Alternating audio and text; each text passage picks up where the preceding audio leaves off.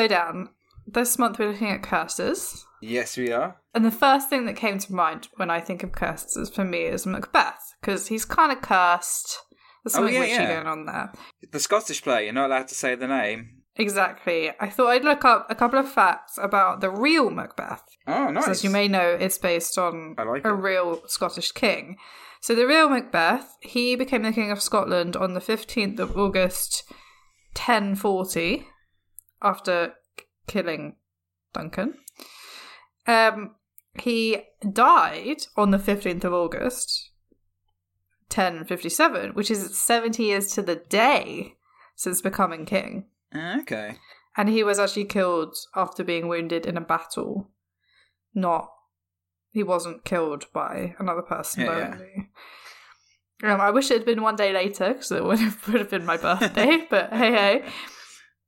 He is the first known Scottish king to have made a pilgrimage to Rome. Okay. His real, like, name it's not like Macbeth. It's actually Macbethad, Macfindlach. Mac Findlack. Yeah, Yeah, I, I don't know if I'm pronouncing that right, but it's F I N D L A I with a little like accent over it. Yeah. I think Findlach is about right. That's a much harder name to market, isn't it? Yeah. You can see why. The name Macbethad, which was like his given name, actually means son of life. Ah. And the last little fact I'm going to tell you is about the play. And Macbeth is the only play by Shakespeare to mention a rhinoceros. oh. So those are some facts about the real Macbeth and the play. Excellent. The Yeah, Cursed King. I figured a curse curse would be a good way to start off this uh, this year because uh, it kind of feels like all our previous New Years for the last couple of years have been cursed. Yeah, I mean, as you may have noticed, everyone, we skipped the whole of January. Yeah. I had a bereavement and then Dan had COVID. So we kind of decided to start in February fresh, just right off January and And celebrate again. it So with hello. curses. Welcome to Have You Ever Heard of? We are starting the new year in February. Actually, on the 1st of February, so it's quite fitting. yeah, oh, yeah, that is fitting. Oh, happy birthday to Vi. How are you doing? I'm After okay. I'm, yeah, moved into a new house. Um, so this is my first record in the new flat. I ha- am working from home mostly. You're not working at the moment, are you? No, in between contracts, I'm fun employed So- for the foreseeable. I'm not looking for Fun contracts. employed. Can't be bothered. Not yet. Um, and yeah, just getting on with it, you know? Just kind of gonna have an Indian tonight. Very nice. Good way. Yeah. To, that's a good. That's a classic Friday. Yeah. What about Sorry, you? Friday. How's your recovery from COVID? Uh, it was long and uh, yeah, it wasn't too bad. I, I didn't. I didn't lose my uh, sense of taste. That would really have annoyed me. So that's good. I just had a cough, but it was a Yeah. it lingered on for a long time. I still got it a bit now, so that's annoying. Okay. well, Lovely. I'm glad we're back on track. uh, it's your turn to go. Isn't It it is, yes. After this uh, this extended break, let's see if I can remember how to do it. so um i am not i'm doing i guess is it a person it's kind of a person or or it's kind of like the effect it's of a a person curse. it's a curse. It's curse a person. it's a cur- yeah, curse perfect uh, so i'm basically doing the curse of uh of tutankhamun if you've heard of that i think it's one of the most famous it's one of the fam- most famous curses in the in the world if it is Mhm. a curse so let's see if it is a curse or if it is all just bollocks I mean, we'll decide at the end. I don't believe in curses, but sometimes there are ones where I'm like, okay, that's a bit weird. It's getting weird now. We're gonna we're gonna make an official judgment, like what we Official- say at the end, at the end official of this, curse what we say judgment. at the end, at the end of, at the end of this podcast is gospel truth. That's it. That's it forever. yeah, you can cite us on that. Right. So let's start with a bit about our young King Tutankhamun. Get to know him a bit. So he was an ancient Egyptian pharaoh. Unsurprisingly, I think that's pretty well uh, pretty well known. Uh, in what was somewhat typical for the time, little Tut took the throne at just eight years old, like a tiny child king. That's ridiculous. It's just like, I mean, I don't know about you, but I was running around a field pretending to be Sonic the Hedgehog eight. I would not have been able to rule ancient Egypt. I Definitely was not. doing very similar, like playing with my hamster and you know, I- not not really doing much else. So again, typically, he married his half sister because that's just what they did in ancient Classic, yep. Lovely stuff. Mhm. Marry sister. Lovely. Uh, during their marriage, they had and subsequently lost two daughters. Uh, one at five to six months of pregnancy, and the other shortly after birth. So the moral of the story here: don't have kids with your sister. Basically, I mean, that's an official judgment. Yeah, you can, yeah. yeah. have you ever heard of endorses not having kids with your siblings? that, that's official. Also, you know, ancient Egyptian medicine, not Yeah. really like up to scratch. No, definitely not. so that's another factor. But yeah, don't have kids with your sister is also yeah, not the cutting edge. Um, to give you an idea of when they were trying to have these uh, incest babies, uh, he died at the age of around 18. So, yeah, he did. you. so pre eighteen. Yeah. yeah. Uh, he was, despite his young age, a pretty alright pharaoh, apparently, in his 10 years on the Pretty throne. It's pretty alright. He restored the ancient Egyptian religion after its dissolution by his father. He restored some old monuments damaged during the previous um, Amarna period. Uh, so, I mean, that's quite good. A little bit of public works, I suppose. But I don't know if it's really kind of public works for him rather than the people. But anyway. Yeah. I mean, like, we got some monuments out of it, supposed to look at now. Maybe. I don't know. Um, so his health, not so good. Uh, no. He was physically disabled with a deformity uh, on his left foot, along with bone necrosis, so bad that he, re- he required walking. He required a cane to walk. Um, right. Several of these are found in his team. So I mean, that's not great, is it? You're you're like a young guy and you're walking around with a cane.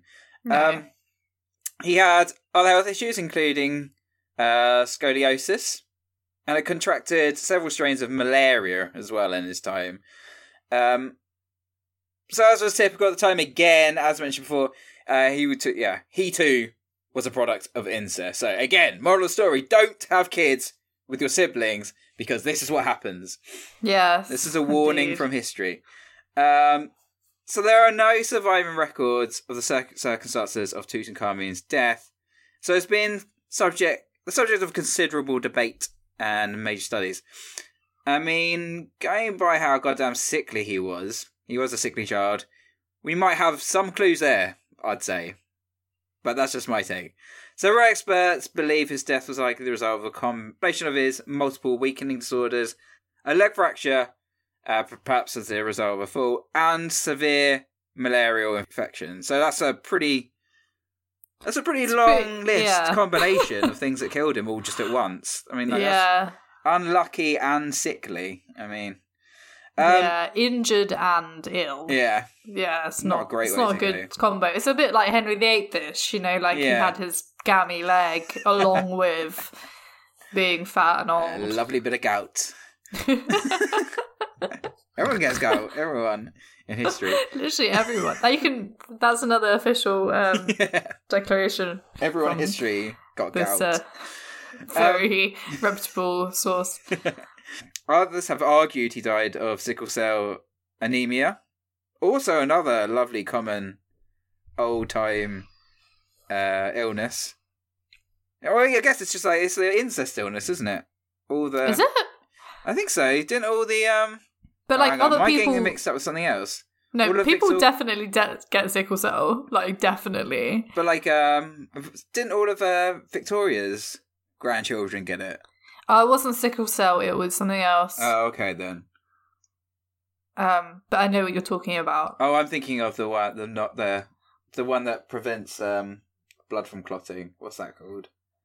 Uh, hemophilia. That's the one. Yeah, that was um. Yeah, I think hemophilia has been a problem with the royalty in Yeah, general, yeah. isn't it? It's like it's like the uh, the aristocratic disease. Yeah. That's, that's another lovely incest disease. So one of the more badass theories is that he was killed in a chariot accident. Uh, this is due to the pat- pattern of crushing injuries and that some of his ribs are missing. But I mean, he does. I've heard that one before. He does seem like way too much of a sickly child to handle like a chariot. I'm sure he I wasn't mean- like like he was just riding the chariot. He wasn't Just like, like going along like at a nice pace rather than like thundering around. Maybe, I guess.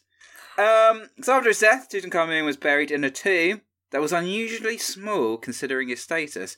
So it's believed that his death occurred unexpectedly before the grander royal tomb could Yeah. be built. And so his mum was just built, buried in the tomb, like that was just there. They just like stick him in there. It's empty. Get him in there. Uh, so let's move on to the his tomb and why it was so important. So, on the 26th of November 1922, Howard Carter and his financier friend George Herbert, Lord Carnarvon, stood before the heavy sealed door the boy king Tutankhamun. They knew it to be him due to the intricate seal on the door, but the outer door had also shown the unmistakable signs of more than one forced entry. The two men held their breath. After all, the explorers, archaeologists, and Egyptologists that made expeditions to Egypt had yet to find an undisturbed tomb. All they had opened had long been stripped bare of their riches and relics, and it looks as if King Tut's tomb would be the same. Nervously, his hands trembling, Carter forced a small hole in the left hand corner of the doorway, lit a candle, and peered inside. As Carter recorded in his memoirs, presently, as my eyes grew accustomed to the light, details of the room within emerged slowly from the mist. Strange animals, statues, and gold, everywhere the glint of gold. For the moment, an eternity it must have seemed for the other standing by, I was struck dumb with amazement, and when Lord Carnarvon, unable to stand the suspense any longer, inquired anxiously, Can you see anything? It was all I could do to get out the words, Yes, wonderful things. Wonderful things, Oh. baby! if I had a time machine, that's on the list. Yeah, yeah. Though, I mean, like, gotta hear the story first. You might Uh, yeah, maybe be not. there. I mean, if I was like invincible, so the antechamber. So think of this as something of a tomb reception room. So it was an untidy room packed with everything that an Egyptian king could possibly need for an enjoyable afterlife.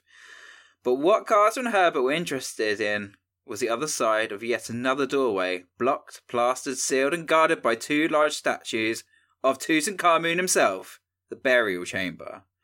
Once again, it looks as if the seal had been breached by a robber's hole, and Carter's heart sunk. Knowing the anteroom would need to be emptied of its treasures before the second doorway could be cleared, Carter decided he couldn't wait, and so, desperate to know if the tomb was intact, they crawled through the robber's hole. But not before Carter claimed to see a strange animal in the entrance of the tomb that looked like a jackal. It seemed what he was describing was Anubis, the god of death and afterlife. oh dear. no one else saw it. no one else saw it. No. And was he like?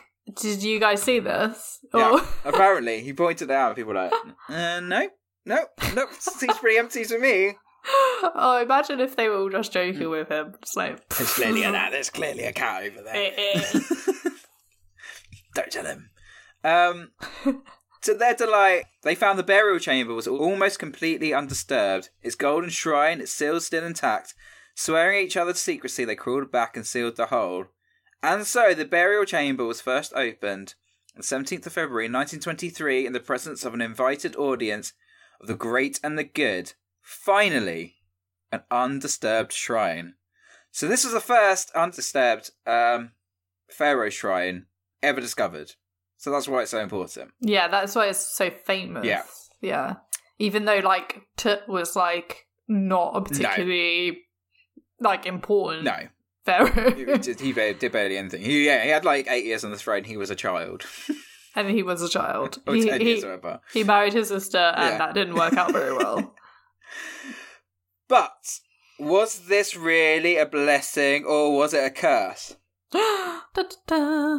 Because the so-called curse of the pharaohs is said to protect the tombs by jinxing those who disturb the, the ancient Egyptian kings left to rest in eternal slumber. Those who first disturbed the kings. Up until this point, archaeologists had only entered tombs of the pharaohs who had already been disturbed. yeah, like After- loot- looters. Exactly, yeah. Through Yeah. the centuries. Like, Yeah. Carter and his crew were now those who disturbed a tomb for the first time, and so they, by breaking open the sealed door into the burial chamber on that November night in 1922, released Tutankhamun's curse. Dun, dun, dun. So let's go into the curse. So basically, I was just going to make do this as a joke because it just seemed ridiculous, but like the list of people that are affected by it. Oh, or, no, like, okay. Potentially, Hit is me. really long. So let's get into it. Uh, and then we'll decide. We'll make a. I official love that we'll decide. Like we have any authority whatsoever. So let's start with Lord Carnarvon. So he's is a guy that basically funded the entire Yeah. expedition. He's Carter's mate. Let's see what happens to him. So in late February 1923, after a long and tiring media circus, the excavation was temporarily closed to allow the exhausted excavators a brief holiday.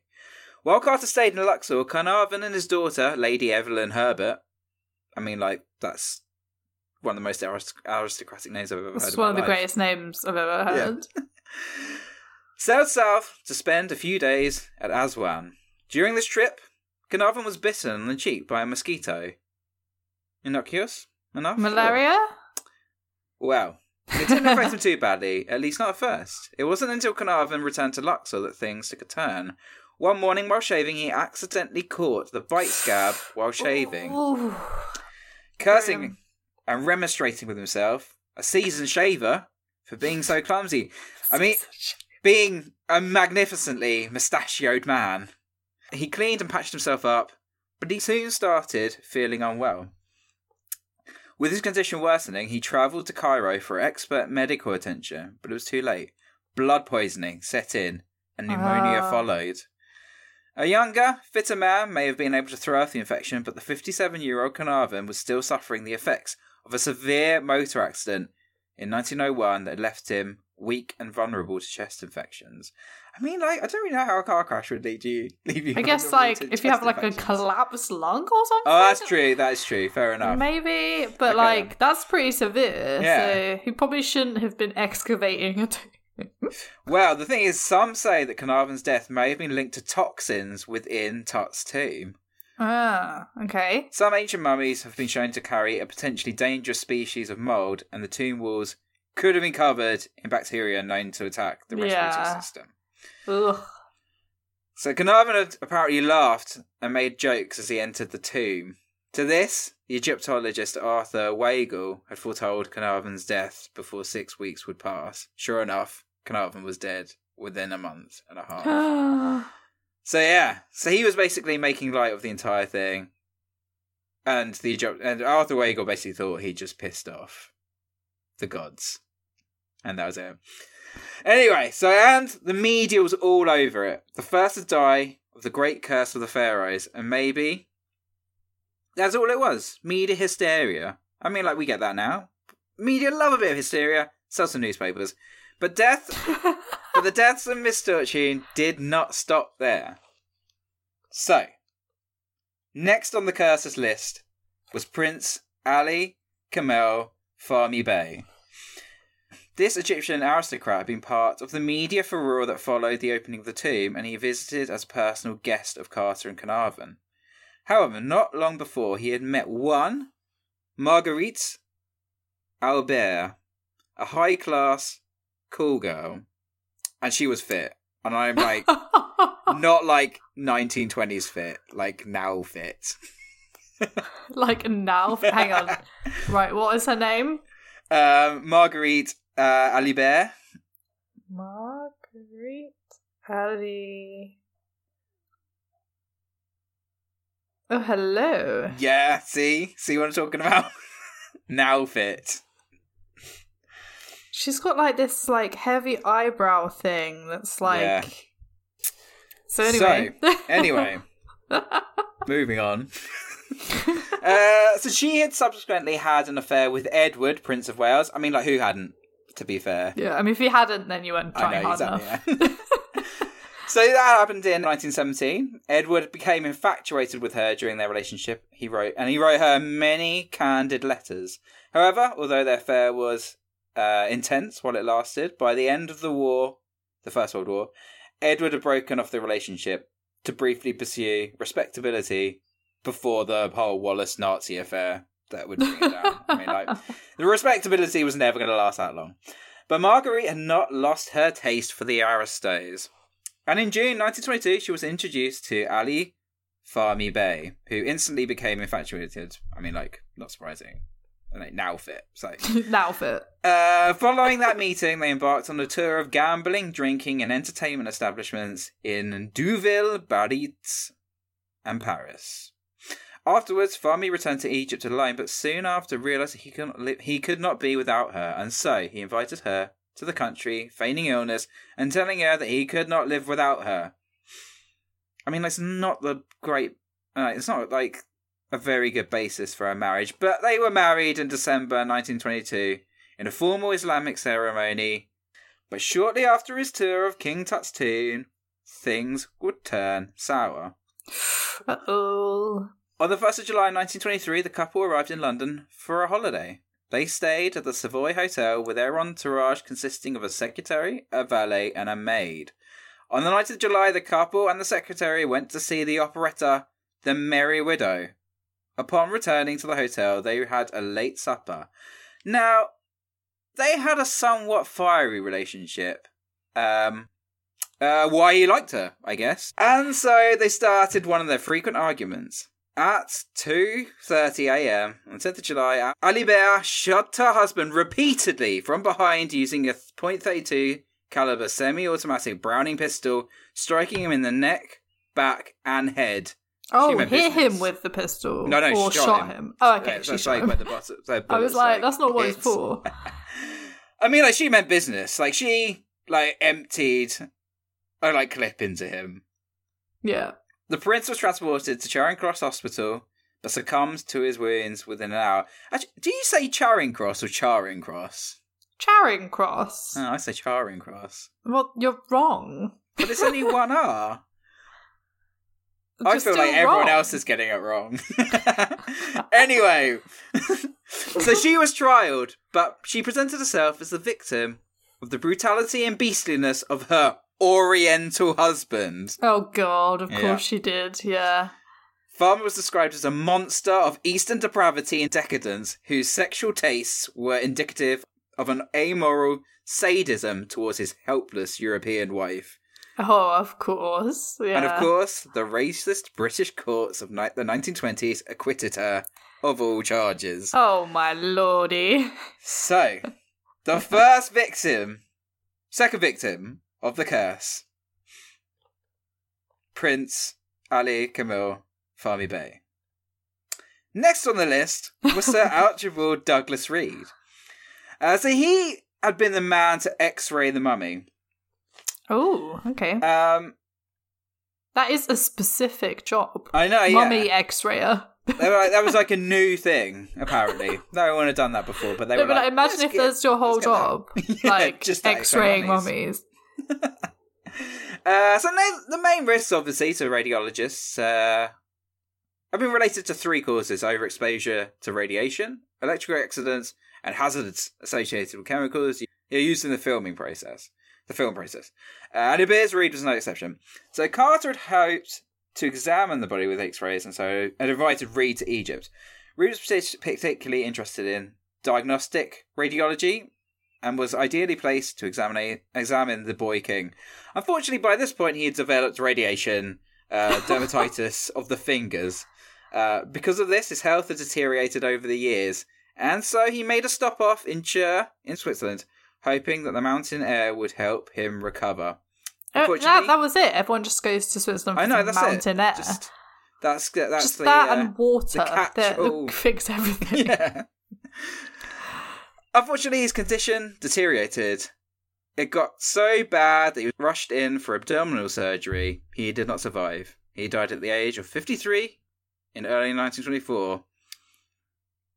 So was Reid another victim of the curse? He hadn't even reached Egypt. He just kind of like been. But maybe the gods in. were like, "We're not. We don't want you Exactly, to X-ray that's him. We're going to stop you before you get there." preempted death. Preemptive Hmm. death. Exactly. Very suspicious. Next on the curses list was Major General Lee Stack, the Governor General of the Anglo Egyptian Sudan. So on the 19th of November 1924, Sir Lee Stack, accompanied by his aide de camp, was driven from the Egyptian War Office in Cairo to his official residence. During the journey, his car was forced to stop in heavy traffic. At this moment, several Egyptian students grouped on the pavement and fired a volley of revolver shots into the vehicle. Stack's driver, Frederick Hamil- Hamilton March, although injured, was able to accelerate the car away from the scene and reach the nearby residence of the British High Commissioner to Egypt. Unfortunately for Stack, the shots against him had found their mark and he died the next day. Sir Lee Stack had been one of the first to visit the tomb in 1922. hmm. I mean, this is. It, is suspicious, but it's also just very unfortunate. No, no, exactly. I like a lot of it could just come down to like coincidence, but there is. It would seem there are a lot of coincidences because next on the list would be Arthur Mace of Carter's excavation team. oh, okay. So Mace was a Tasmanian-born English archaeologist and Egyptologist. So he was an expert in the preservation of fragile materials, and so his principal role was to treat, clean, and repair each of the objects found. Some of them, understandably, quite fragile; they are very old. Yep. Before shipment to the Cairo Museum, he was also one of Carter's closest companions and confidants. Um, what he is best known for is co-writing with Carter the first volume of the popular account of the excavation, The Tomb of Tutankhamun. I mean, like, it's not a very inventive title. I mean, enough. at least if I was like, hmm, what's that book called? You know, Yeah. the one where they like go to the tomb of Tutankhamun. What's it The called? Tomb of Tutankhamun, that's it. Uh, a beautiful little detail about Mace. In 1907, Mace married Winifred Blythe, and they one daughter, Margaret. Um, but Margaret was quite the musician, and so not wanting to be apart from uh, from uh, from Mace, she joined him in Egypt. However, not going without her grand piano, which she brought with her, strapped to the back of a camel. like um in the film The Piano.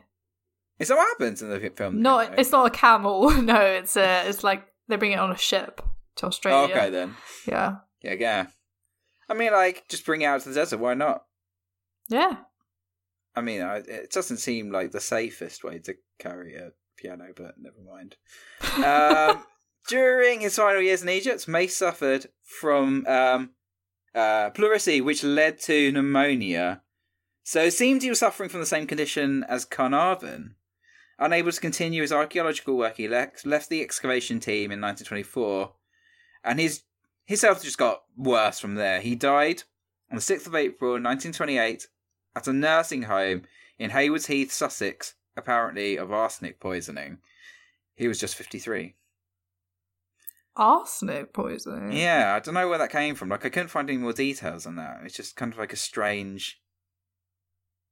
Maybe they didn't know what it was, so and it Yeah. was similar to arsenic poisoning. So, yeah, because if it was like some sort of weird mold, That's the thing. Is I mean, this this mold seems to be getting a lot of people. next on next on the list was Captain Richard Bethell, Carter's personal secretary. So there's not really much information available online about Bethell, but we but we do know that he was found murdered in his bed from a suspected smothering at a Mayfair club wow, that is. I want to hear more about that. In like 19 I think that was in 1924 as well. Uh, but the curse wasn't done yet with the Bethell family. It wouldn't stop at Richard. On the 20th of February 1930, Richard Luttrell Pilkington Bethell, 3rd Baron Westburn, uh, Westbury, another great aristocratic name there, plummeted from his seventh floor bedroom window at his St. James apartment. He left a note that read, I really cannot stand any more horrors and hardly see what good I am doing here, so I'm making my exit. His death was ruled suicide while of unsound mind. I think In his apartment, a good ruling, to Oh, be honest. oh yeah, without doubt. But in his apartment were countless items taken from Tut's tomb given to him by his son. No, there weren't items that you, you can't keep those. Like that's not okay. And I mean, to be honest, I don't know why any of them would even be not in Egypt. I know exactly. Like, never mind in someone's literal house. Those need to be under temperature controlled conditions. I'm sorry, they just do. Like, Not it makes me in- cross. Not just in someone's living room. Not just like in your house. It's just not a good place to keep them. It's just really not. And this is why I'd never own anything that was like super valuable. Like No. even a piece of art, even if I was like a millionaire and I was like I could buy this like Edward Hopper that I'm Yeah. in love with, I, I just I would feel so nervous about like the, the temperature conditions of my house.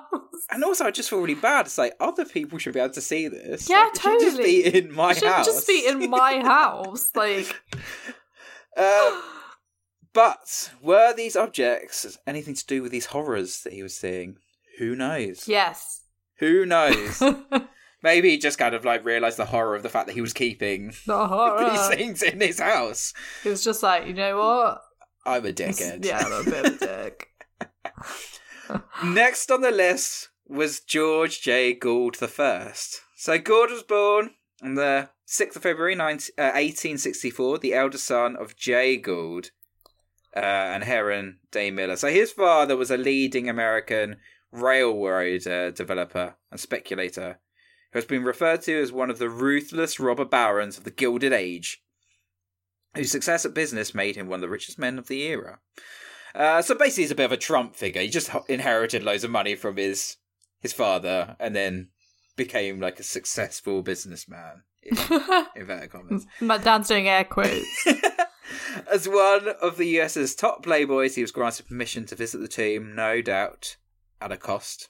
However, he caught a fever while in Egypt, perhaps at the tomb itself, and like Carnarvon, died of pneumonia on the 16th of May, 1923, on the French Riviera. Another pneumonia victim. wow. I thought So- Carnarvon had blood poisoning. Uh, well, the thing's like um, it's uh, basically the the Carnarvon story is kind of like a bit mixed. Like some people say it was like pneumonia. Like it was he was weakened by his By the blood infection. poisoning. Yeah, yeah. Right, okay, yeah, yeah. That So makes it's sense. like a combination of the two. Hmm. Uh, not all who were cursed died though. So, following the excavation, Carter gave his friend what's been described as a paperweight. Like, this is just ridiculous. Made up of a mummified hand with its wrist adorned with a scarab bracelet on the bracelet. Do bracelet. not have mummy Yeah, hands mummy in your house. Just some paperweight. Just like on your desk. Just like, oh, that. a dead person's hand. hand. Ridiculous. Absolutely ridiculous. That, I'm sorry, but if anyone is cursed, it's that guy. yeah. It really is. Like, On the bracelet, it read, Cursed be he who moves my body, to him shall come fire, water, Oh. and pestilence. oh, okay. Yeah, this is a curse. But This is keep it. Keep the hand, keep real. the hand as a paperweight, why not? Soon after receiving the gift, gift, Ingram's house burnt to the ground. Oh, of course it did. to yeah? him shall come Wait, fire. so the, the hand is gone? No, no, he, the hand was saved, apparently. I don't know how, but he ran out with that, I, I guess. I mean, but it was okay. Our boy Ingram survived and rebuilt his house. He's a rich man. It's all good. It's all good, right? Not quite, because soon after rebuilding his home, it would be demolished once, a ti once again, this time by a flood. To Oh. whom shall come water. Did he, like, build it again? Uh, I don't know. It kind of like the the At that point, he was like, I'm going to move and get rid of the hand. but I mean, like, somewhat poetic. Po- poetic. Yeah. I mean, like, First fire, then water. has a curse. Next time it'll be an it. earthquake. Yeah. I bet he did die of pneumonia, didn't he? He was another one. I should probably figure that out, but uh, I couldn't find any more information on him.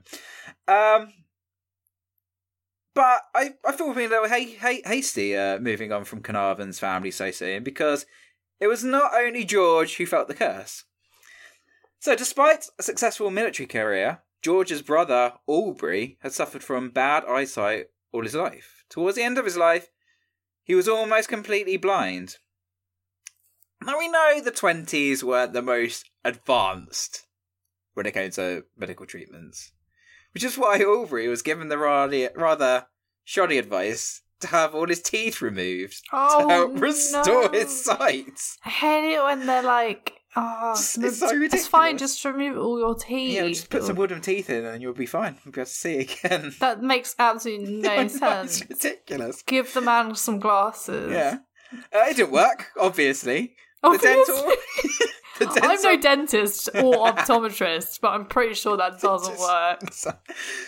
the dental operation resulted in blood poisoning, though, from which he died in London on the 26th of Mo- uh, September. Okay, that has nothing to do with the curse.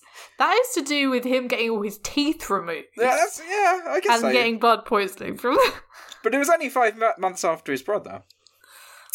Mm. Next on the list came Carnarvon's other half brother, Mervyn Herbert.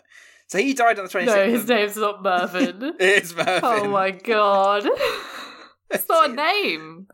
Yeah, it's just I, I can only think of one other person, and that person is a real, called Mervyn, and that's uh, that's like the other, the, the one of the crooks in Home Alone. Oh no, he's called Marv.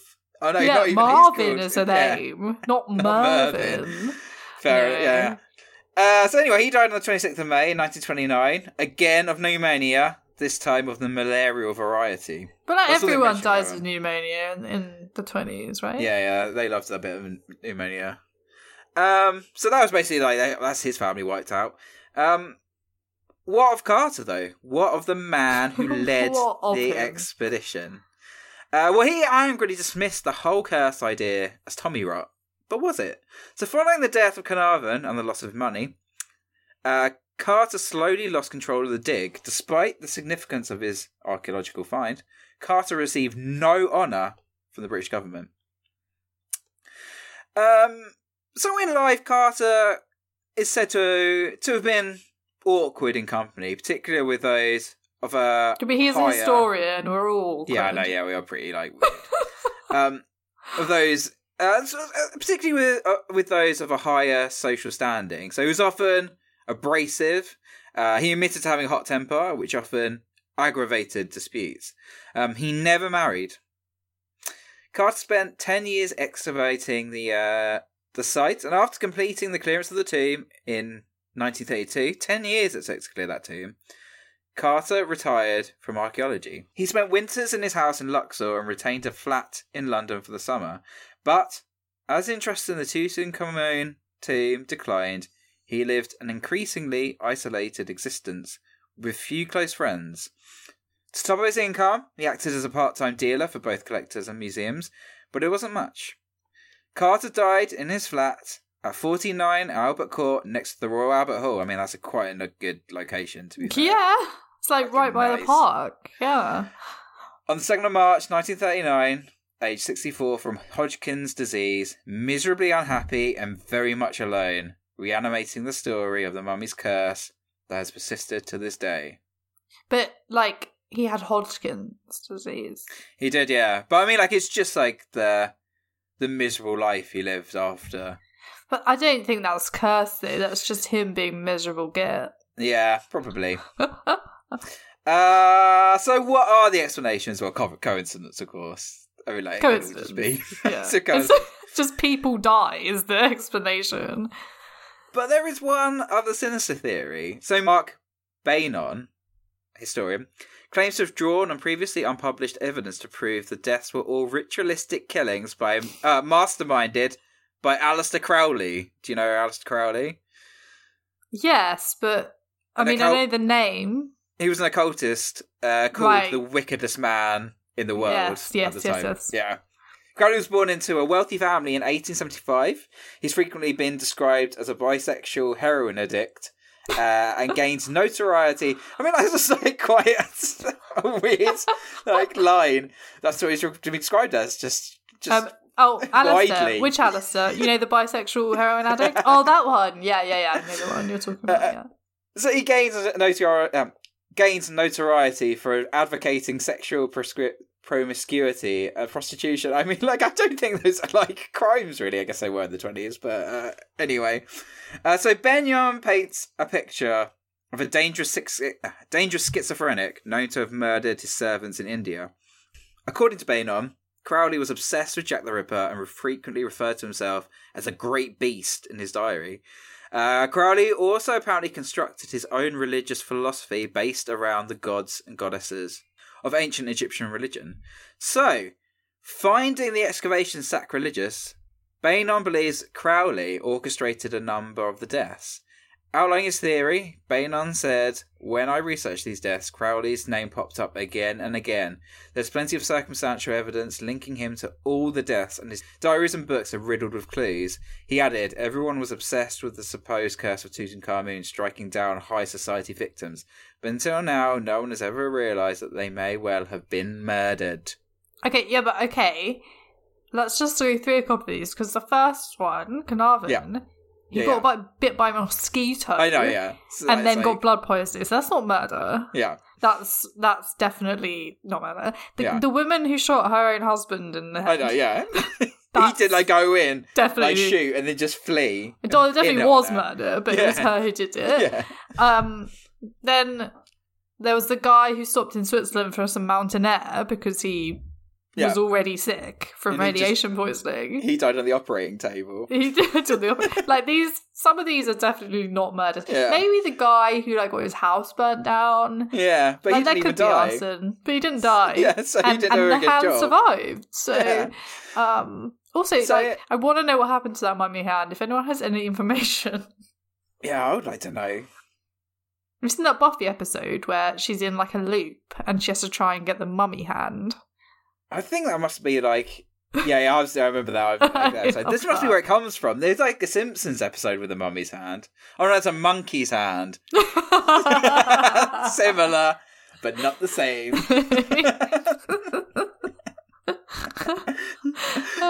so there we go. That is the the That curse the curse of Tutankhamun. Tutankhamun. I mean, it is like I like that it's all like the people that visited, Yeah, but I also think it's probably It- just coincidence. it's just coincidence, isn't it? Like it's the twenties. Like the twenties were pretty shit. I mean, that is going to be So- the theme of like this whole month Yeah. of curse ones. Is going to be like, was it a curse? No, no, it was just coincidence.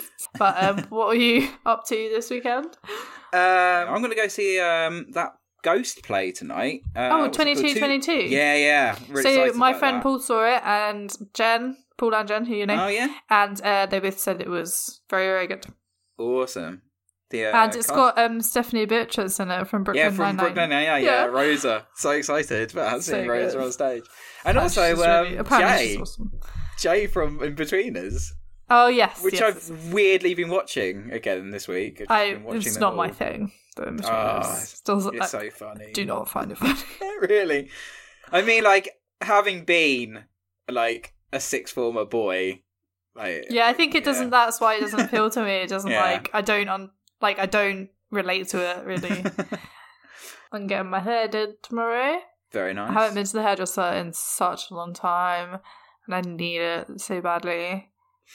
Uh, and then on Sunday, I am seeing my friend, and then I am going to see. You know, they do National Theatre Live at the cinema, where it's like, Oh, yeah. yeah, gonna see the new Tom Stoppard on my own. Ooh, very nice. Uh, any recommendations? Uh, I saw the new Guillermo del Toro film this week. Oh yeah. Nightmare Alley. It was very different to his other films because there are no supernatural elements. But if you Oh, like really? a good thriller based in a circus, Uh-huh. then Okay, you then. would like it. It is a good film, but don't expect like the standard Guillermo del Toro supernaturalness. Ghosts and ghouls. So and that's my monsters. recommendation. You? Uh, I've been watching. I mean, like, when am I not watching a documentary series about World War Two? Um, the greatest events of World War Two in color. It's really oh good. yes, Really yes, that. love that. Yeah. Is it on iPlayer or Netflix? Uh, Netflix. Netflix. It's yeah, like the like the coloration techniques now are getting so good. they're so and good. also, yeah, um, one of the like talking heads is James Holland, and I do love James Holland. So I love it when it's you see a talking head that you love. Like Yeah. my absolute favorite is Ian Stewart, and I'm just like, I love you Oh, so yeah. much. cool. Cool. Well, um, while you're at it, you can subscribe wherever you're listening to this and give us a little rating. Now we're back. You can give us a five star rating and say thank God you're back because I've been so bored without you. Which is exactly what I think you must all be thinking right now. And uh, you can follow us on social media, which my New Year's resolution, even though we're like quite far into the new year, um, is to actually maintain. Well, I'm going to maintain Instagram because that seems like worth it, but Twitter is just a place for people to shout bile at each other. So yeah, this is why I don't that. have it. But you Yeah. can tweet every time there's a new episode. Yeah, yeah, I'll just do that. That's all. That's that's the most you're getting out of me for Twitter. People. Fair enough. It's more than you get out of me. And we'll see you next time. See ya. bye. Bye.